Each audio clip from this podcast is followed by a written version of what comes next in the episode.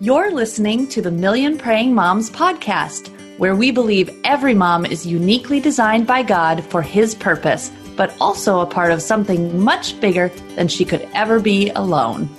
Authors and moms, Erin Mohring and Brooke McGlothlin. Hey, that's us. Hey, it is. We're going to help you make prayer your first and best response to the challenges of parenting. Listen in on real life conversations with the experts about real issues parents face today and learn practical ways to focus on Christ as you seek wisdom and hope for the difficult job of raising children in today's world. If you're ready to handle life with grace because you've been in the presence of God, you're in the right place. Here are your hosts teachers, writers, speakers, moms, and lovers of all things cozy, comfortable, and coffee related, Brooke and Erin. Hey there, friends. You're listening to episode number 32 of the Million Praying Moms podcast, where each week we're talking about the real issues Christian parents face today. We are very excited to be with you in what will be the last official podcast of 2019 for us, and to have one of our very favorite guests tackling a subject that is kind of hard to talk about around the holidays, but maybe very important around the holidays as well. So, yes, what Erin said is true. This is going to be our last official podcast of the year. But if you were around a few weeks ago and heard our Thanksgiving prayer episode that aired in uh, episode number 29, you're going to love the prayers we have planned for you the weeks of Christmas and New Year's. So, yes, it's our last episode of 2019, but we still have some good stuff for you. So, keep tuning in. We're going to be taking some time off from recording and all of the things that go with podcasting to spend time with our families over the next few weeks. And we thought it would be the beginning of a beautiful tradition to air a prayer associated with each upcoming holiday. So look forward to those little mini episodes coming soon. Yeah, those are going to be so beautiful, and I'm excited about starting that new tradition. The purpose of these holiday prayers is to give you something to be praying along with us as you go about celebrating. That's why we've provided a PDF download for each of the prayers. If you missed the Thanksgiving prayer, which can really be used all the time as a general prayer of Thanksgiving, you can visit our show notes from episode number 29 and download it right away. The Christmas prayer and the New Year's prayer will be available for download as well when they're released. So, you mentioned, Erin, that today's show could be considered hard to talk about this close to the holidays. Yeah, today we're going to be talking about something that no one really wants to talk about, but we believe suicide has to be talked about maybe especially around the holidays because emotions can wash over people during this time of year in such huge waves and make them choose to do things that they wouldn't otherwise. Most of us know someone who's been touched by suicide. If you don't, praise God. But we're willing to bet you've been shocked and concerned about the seemingly skyrocketing numbers of our youth who are choosing suicide as an option. We really believe this is something that must be talked about candidly within the Christian community. Just to make it real, the Centers for Disease Control report that suicide is the third leading cause of death behind accidents and homicide of people aged 15 to 24. Even more disturbing is the fact that suicide is the fourth leading cause of death for children between the ages of 10 and 14. David Thomas is one of our show favorites, a trusted counselor and director of family counseling at Daystar Counseling in Nashville, Tennessee, the co author of eight books, including the best selling Wild Things The Art of Nurturing Boys. He is a frequent guest on national television and podcasts, has been featured in publications like USA Today, and speaks across the country. He recently completed Are My Kids on Track? The 12 Emotional, Social, and Spiritual Milestones Your Child Needs to Reach. He and his wife Connie have a daughter, twin sons, and my personal favorite, a feisty yellow lab named Owen. When we first thought about doing this important show, he was quite literally the only person we wanted to invite to talk about it. David, welcome back to the show. Thank you. It is an honor to spend time with you both anytime I get that opportunity. Thank you. So tell us a little bit more about yourself, your family, and what it is you do on a daily basis. So I am a family therapist. I've been practicing for almost 25 years now. And I'm actually sitting in my office as we speak, where I work with the pediatric population. Our, our counseling center serves just children, adolescents, and their families. And we do that in a really different way. We're in a house rather than an office, and the approach we take to the work is very relational. And so you mentioned the dogs. My yellow lab is actually laying in the floor right now taking a nap. He may get a little feisty though. He may want to be a part of this podcast at some point. We'll see. That's okay. You know that's welcome here.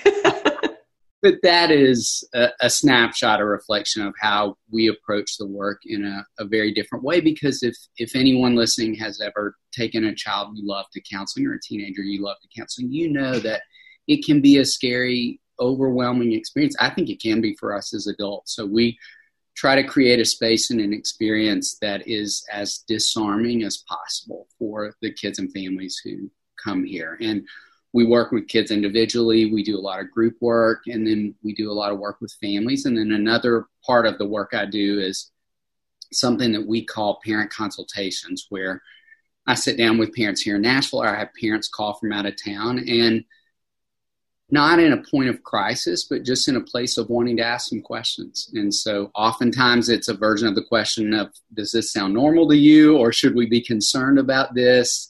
Creating a to do list based on where that child is in that moment developmentally. And I love doing that work. It's maybe a little like a well visit at the pediatrician's office. So I love that work of that, that piece of the work I do. And then in addition to that, I've had the, the great privilege to write some books and get to travel around the country and interact with parents and educators and just talk about different aspects of, of child development. And I'm always grateful when I get a chance to talk about kids and adolescents with the two of you because I don't ever want to miss a chance I'm and I am a huge fan of the work that you all do, and I believe in it strongly. Have been incredibly grateful to point folks in the direction of the great work you all are doing for years and years just oh. appreciate you too and glad to get to talk with you this morning, even around a subject that's harder to talk about but feels incredibly important to talk about.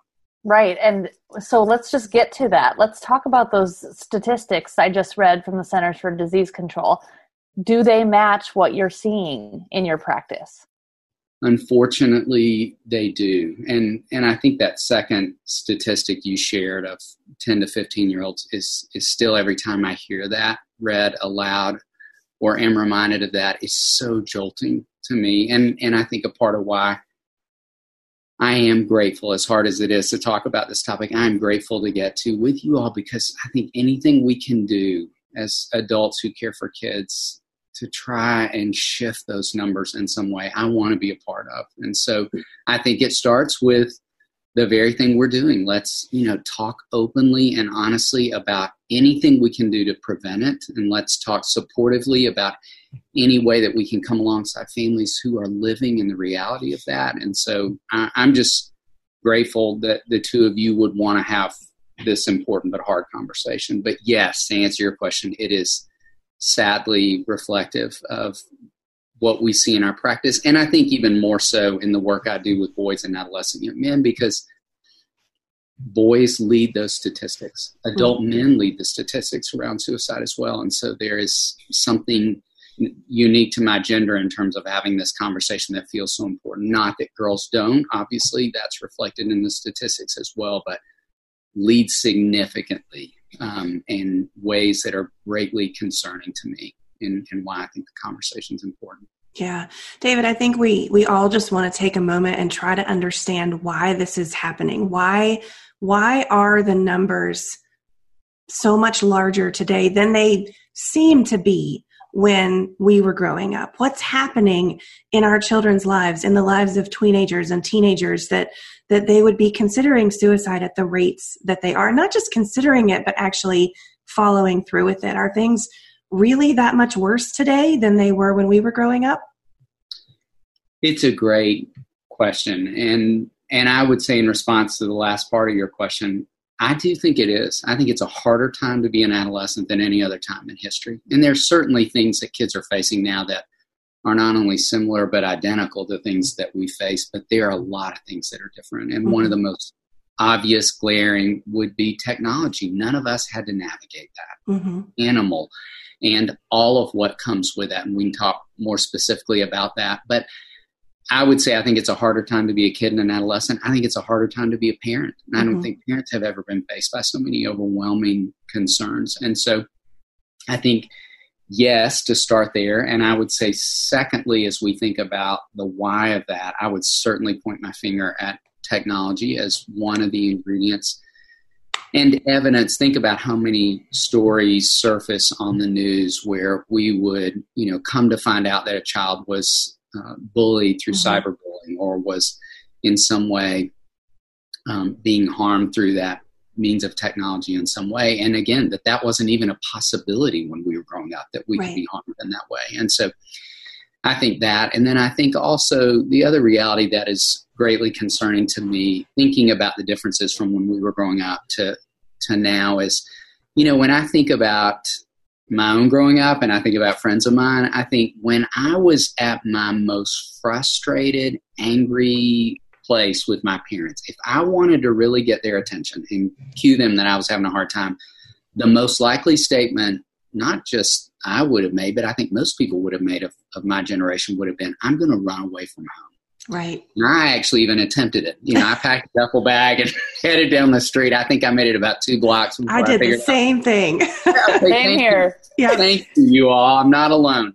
but that was the strongest thing we knew to say you all in in the last five years of the work I do, I cannot remember a kid saying that or a parent reporting having a child say that. They don't say I'm going to run away from home anymore. Now they say I'm going to kill myself. Mm. That's the strongest thing they know to say. And the fact that that language would even be familiar, fact that that option would even be something a kid would consider. And I think it's reflective of so much of the difference in language that kids are using. I don't hear kids anymore say, I feel sad. They say, I feel depressed. They don't mm-hmm. say, I mm-hmm. feel worried. They say, I have anxiety. Mm-hmm. I sat, you all, last week I did an assessment with a six year old girl. And when I meet with a family for the very first time, I was sitting down to talk with this little girl. She's sitting on my couch here in my office. And I said, Tell me a little bit about why you're here today. I want to know what you and your mom and dad talked about before you came. And she crossed her legs and she looked at me and said, I have a lot of toxic relationships. Wait, how old was she? Six. Oh, six my word. Old. Yes. And I had to honestly fight laughing because I thought it was hysterical to look at her tiny little body with her legs crossed saying, I have a lot of toxic relationships. But after I kind of chuckled on the inside, I felt so sad. I thought, who has used that word around? You shouldn't even know that word. Like, you should not even know. But I hear so many kids talk about toxic relationships too. And so I think all of that's reflective of the language has changed, the options have changed. And so I think that's a significant ingredient. And then I would say a third concern for me in terms of the ingredients in response to your question why is that, you know, I don't think there's ever been a time in history where kids have access to more. You know, they have so many things at their disposal, so many opportunities, so many resources and yet I don't think I remember a time where kids have been less resourceful. And so, you know, one of them, one of the definitions I remember hearing when I was in graduate school was that suicide is when pain exceeds a person's resources for coping with pain. And I think that feels so true when I think about the lack of resourcefulness that I see with kids. You know, their capacity to navigate the the hurt and the discomfort of life um, we talk a lot about resourcefulness like a muscle, um, resilience like a muscle. And I think for so many kids, that muscle is as weak as I've ever seen it, which is heartbreaking for me because we all need, you know, there's so much research around the importance of kids developing grit and resilience and resourcefulness. And I'm seeing less of that. Why? And I, I think a part of it is um, we talk in our newest book, Are My Kids on Track, that we're so busy being kids' resources that they don't have to develop resourcefulness. Mm. Yeah. And so, you know, whether it's the everyday insignificant things of I forgot my lunch and you know, for a lot of us growing up, I didn't even bother calling home if I forgot my lunch because I knew good and well my parents weren't going to bring it to me or my forgotten sports equipment. Like it just, my mother would have said lovingly, she wouldn't have been sarcastic, but just that sounds hard. And she would have wisely known that would have helped me. The hunger piece would have helped me remember the next day or having to run laps because I didn't have my sports equipment at practice would have been a part of what mm-hmm. helped me. Mm-hmm. And I think we rob kids of those opportunities to develop resourcefulness in both insignificant and significant ways that are a part of that muscle building. Yeah, that's that's a great point. Like they need to be able to f- work through some problems on their own and we're not helping yes. them in that yep all right so let's talk about um, we said it's important to talk about this at the holidays why is it important? And when you are home for the holidays are there signs or anytime are there signs parents should be looking for in their children that would alert them to need for the intervention? You know like what why the holidays and what are we looking for?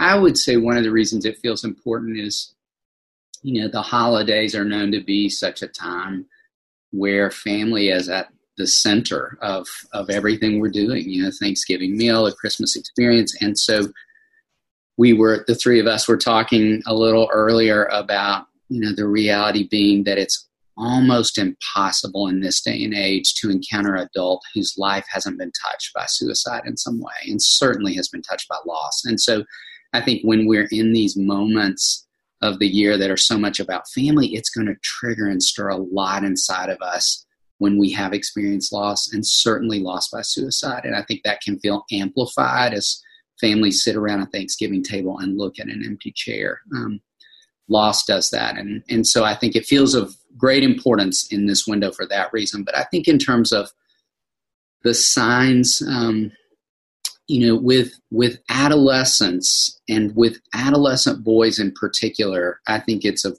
great importance that we think about some of the signs that aren't as obvious. So, for let me start with the more obvious signs, and then we'll talk about the less obvious you know, certainly we're concerned about kids who seem sad, who are isolating.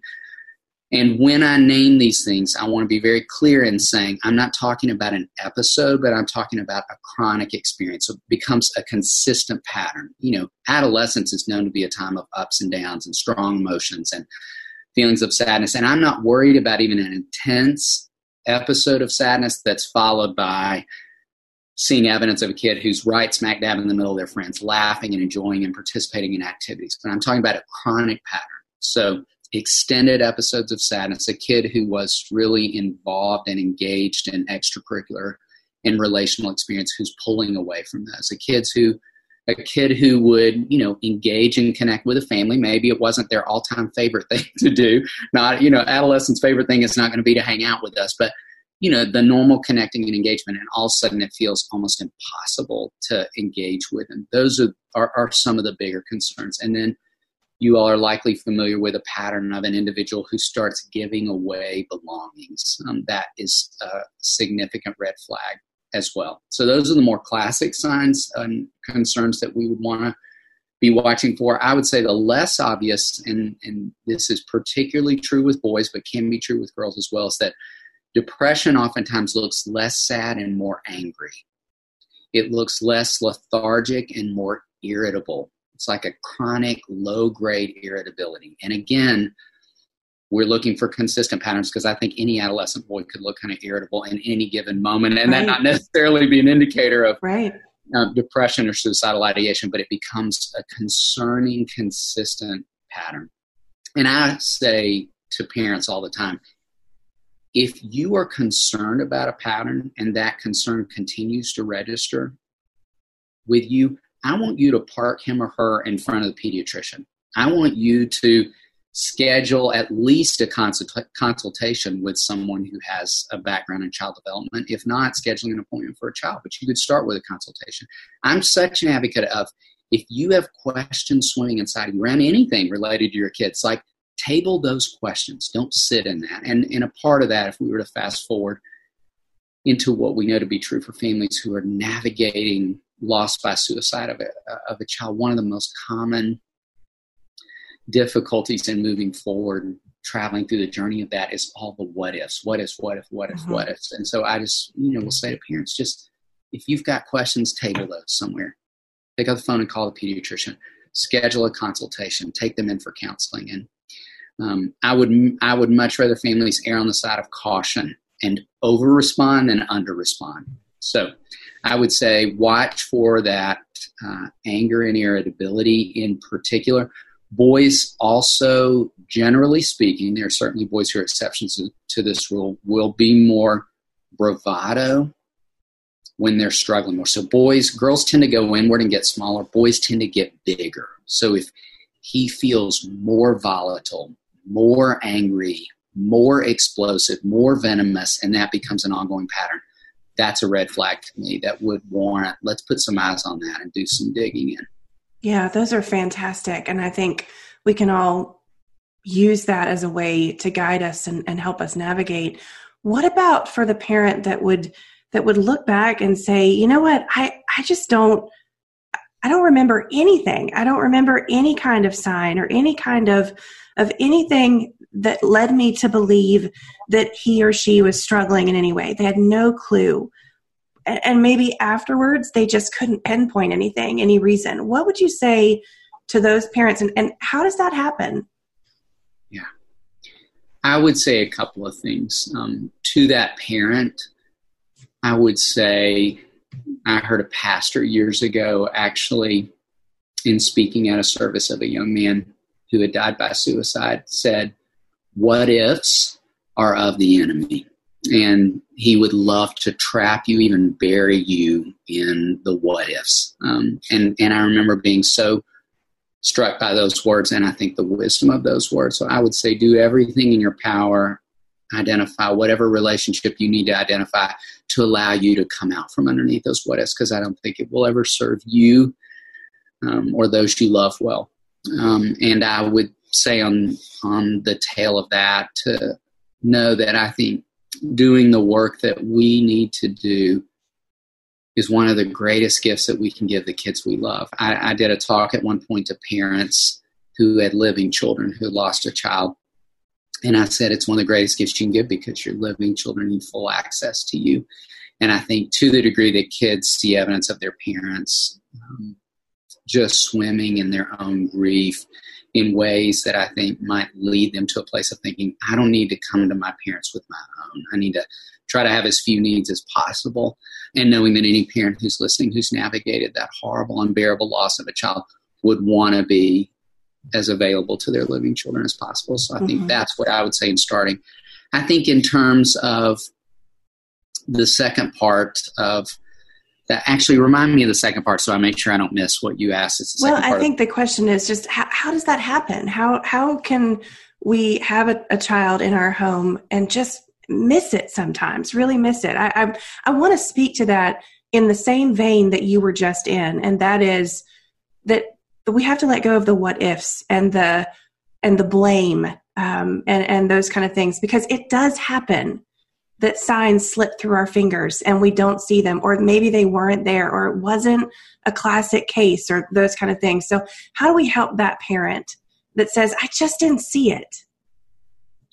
I love your words, and you're right. Blame and shame, um, I think, are tools of the enemy, and none of us are served by them, and none of us can serve the people we love with them, too. So, I think you find whatever resource you need to allow you to come out from underneath that. Um, so that you can be as present for yourself and others as, as possible.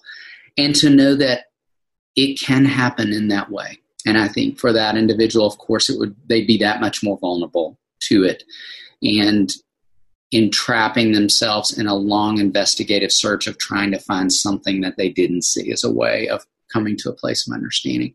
What I would say to any parent listening who feels fear as they hear that is that you know, what the research also tells us is that 90% of individuals who die by suicide had a diagnosable, even if it was not identified, what we would call brain illness. And so, whether that's depression or mm-hmm. bipolar disorder or schizophrenia, I could go on. But that's what the data would tell us. And oftentimes is accompanied by substance abuse as well. So, I, I didn't mention that earlier, but I sure want to that um, it is important to pay very close attention. Again, adolescents are known for experimentation in that arena, and yet that can be a real sign of a kid trying to medicate some pain. And so I, I would, I don't think we can pay close enough attention to substance related issues for a thousand reasons, but this one in particular. And so I would say to any parent who's listening who is living in fear of that, of what might be happening that I don't, that 90% of the time, the highest percentage of the time, we're going to see evidence of something that feels even mildly concerning that I would want parents to hear as a way of not feeling trapped and buried in that sense of, oh my goodness, is that 50% of the time. It's that 80% of the time, and, and you don't see a single thing. That's the rarest percentage of time. That feels important to note.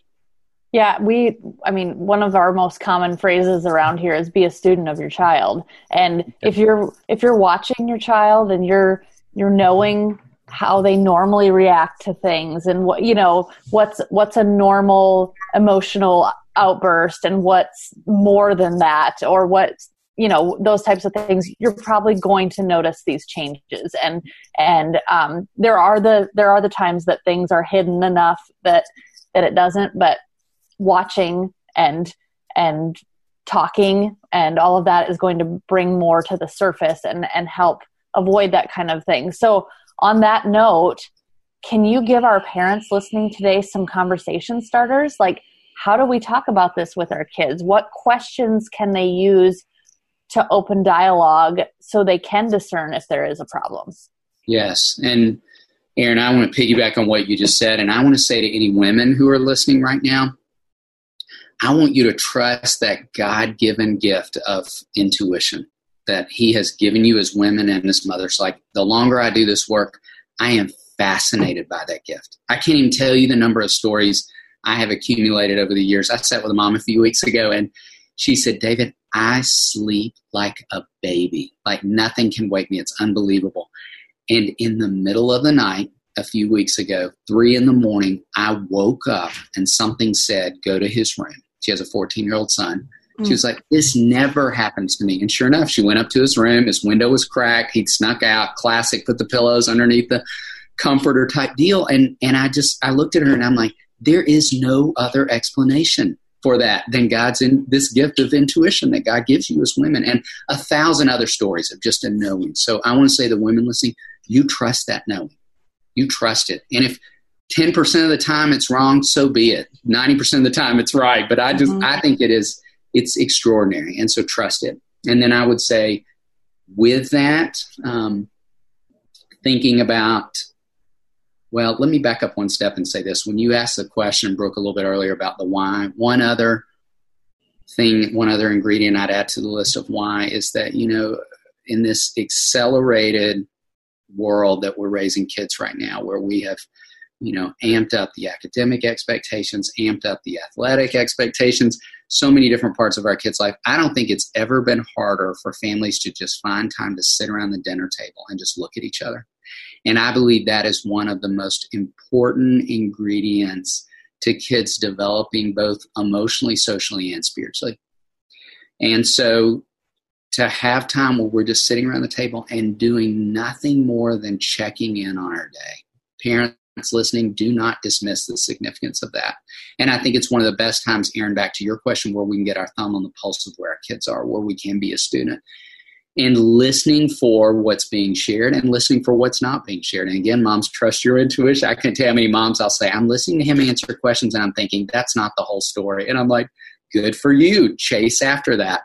And so I would say start there with just the everyday. And a part of what I would add to that is the very first chapter of our book, Are My Kids on Track, is how important right out of the gate we talk about how important it is that kids develop an emotional vocabulary and what that means, even deeper, is figuring out how to articulate their experience in life, which I believe is one of the most foundational gifts that we can give our children, and one of the ones that I'm seeing missing more than ever. Like kids who just can't talk about their experience. Like, I had a hard day, here's what happened.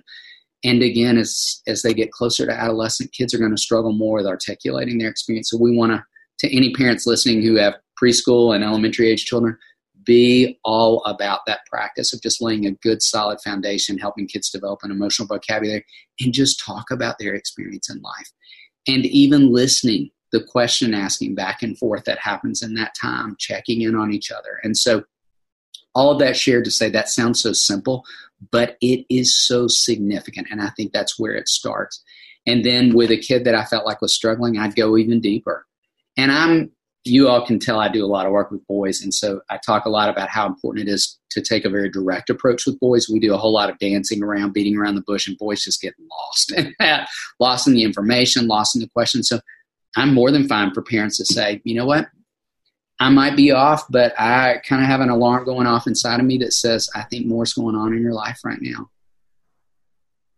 Am I right or am I wrong? You know, mm-hmm. I think going after it when you have a real strong sense is really important. I also talk a lot about engaging kids at bedtime because their emotional defenses are down. And so we get kind of a raw, pure version of them. And sometimes in the dark, I can't tell you how many moms I've heard of boys of all ages will say, I go into his room and I'm just scratching his back and talking about the day. And it's amazing what came pouring out. Mm-hmm. Bedtime and food. That's the other thing. There's a lot. You all heard me say before, there's wisdom to that age old saying of the way to a man's heart is through his stomach. And I hear moms of teenage boys say all the time, it's shocking to me what comes out when I feed him queso. And I'm like, good, keep feeding him queso. Whatever the magic ingredients is for your particular son, it's fascinating how much boys will talk around food as well, where you can start to get a little more access to what's going on. I would also say to parents, I'm a huge advocate, you all know this, of as they get technology, access to technology, reading their history and being very open about that. Don't sneak mm-hmm. around behind their backs, but you know, treat it like driving a car. You know, the 15th year of life in our country, before a kid can get their license, they've got to spend a year in the car with a parent, an adult who's a seasoned driver. And so it's like, I'm going to be with you, giving you feedback, helping you know when you turn too quick, didn't pump the brakes fast enough, whatever it may be. I'm going to do the same with technology. I'm going to check your history. I'm going to look at your text. If I find out you're using it inappropriately, it comes back to me. But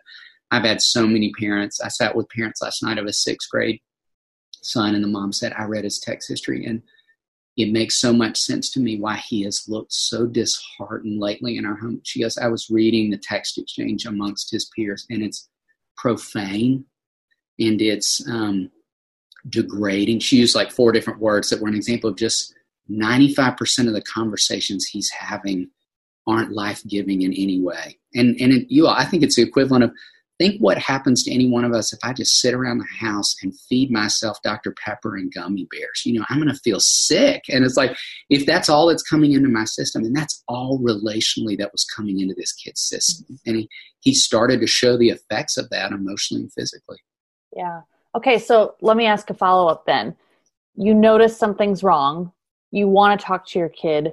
What do you say? Like, what question? Like, I'm thinking of the mom that's listening right now that's like, I see all these warning songs, but how, warning signs, but how, what do I say? Like, what's a simple question to start with? How would you word it?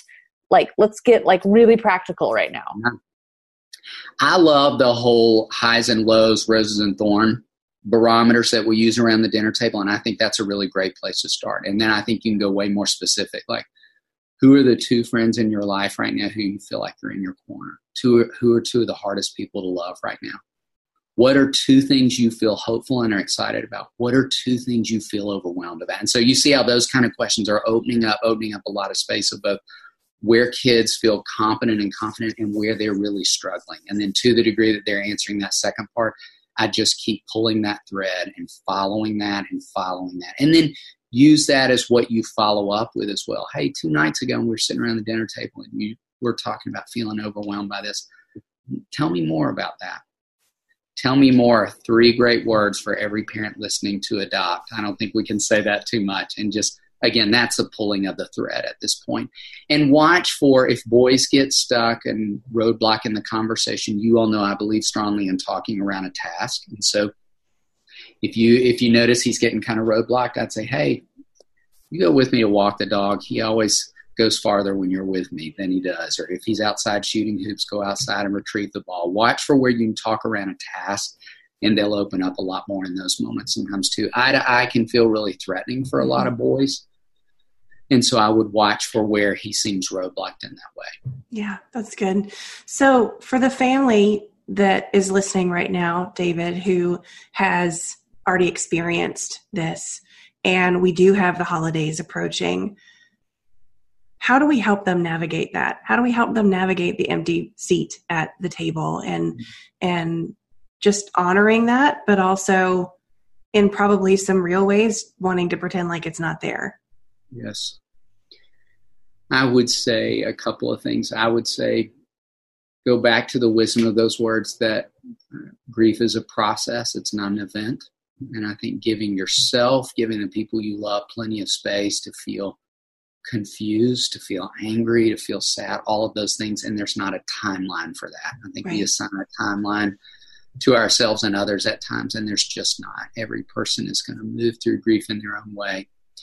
I would say that we know, this is not just suspicion, but this is a well researched truth that remembering is a powerful force. And so I think give the people you love a lot of space to remember, tell stories, even if it triggers a lot of emotion. I think the assumption so many individuals make is if I invite them to remember, they get really sad. I feel like I've hurt them more than helped them. And no, you haven't. Remembering is a powerful tool in giving space for that.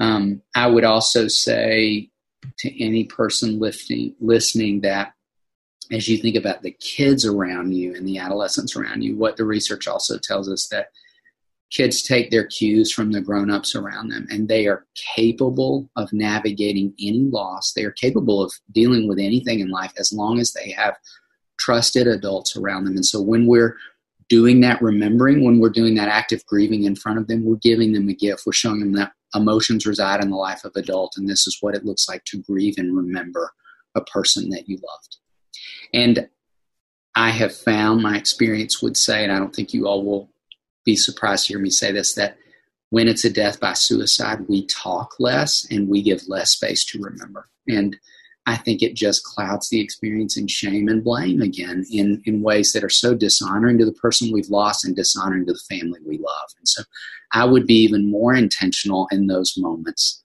of remembering. Okay. That's that's really powerful and helpful for these upcoming holidays and really for any time you're dealing with grief. So thank you for that. The focus of our ministry here at Million Praying Moms is to help parents make prayer their first and best response to the challenges of parenting.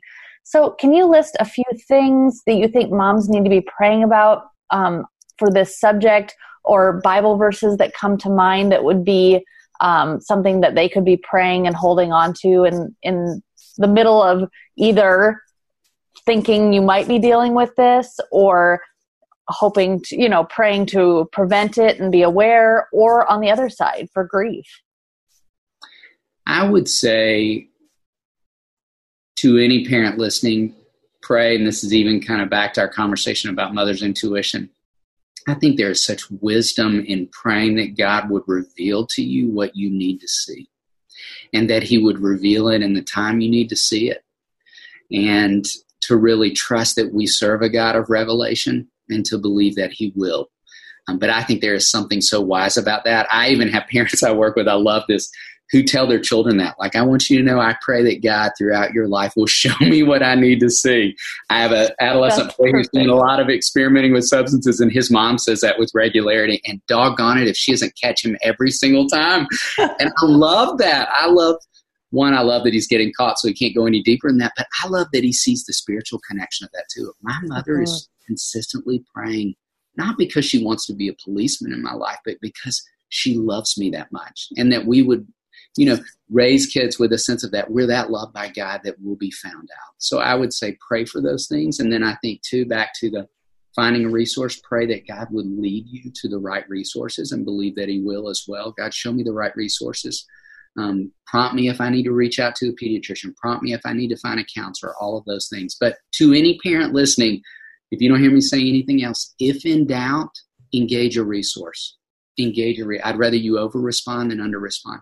I'll even say to you both, um, our policy and our practice is with kids who have suicidal ideation and a plan. A hundred percent of the time, we are directing parents to take them to get help 100% mm-hmm. of the time.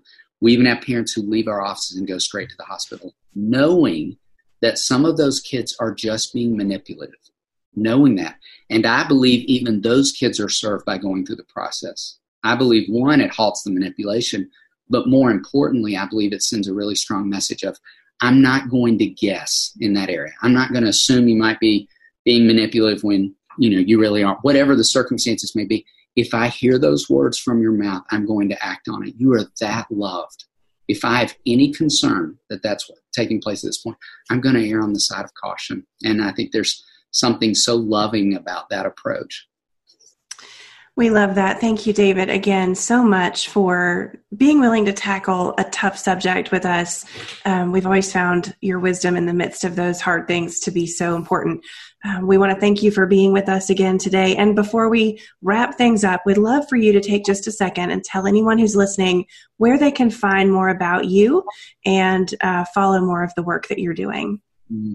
Thank you you could find everything I'm doing at raisingboysandgirls.com. It will uh, connect you to our resources. It will connect you straight to Daystar. If you're listening and thinking, I want to do a parent consultation, it'll connect you to our speaking events. If you want to check and see if we're coming to your city, it'll connect you to our socials, all those things. That's a, a great place to find anything we're doing. Thank you so much again. And we are honored to have you as a guest, and we know we'll have you back again. So I'm honored to be a guest, and any chance to talk with the two of you is a win for me. We feel exactly the same. So thank you. And that's it for today, friends. As always, you can find any specifics from our show in our show notes at millionprayingmoms.com, including links to some of our favorite David Thomas books. Tune in next week for our Christmas prayer on the Million Praying Moms podcast. I'm Don Hawkins, inviting you to be encouraged with my weekly podcast, Encouragement for You.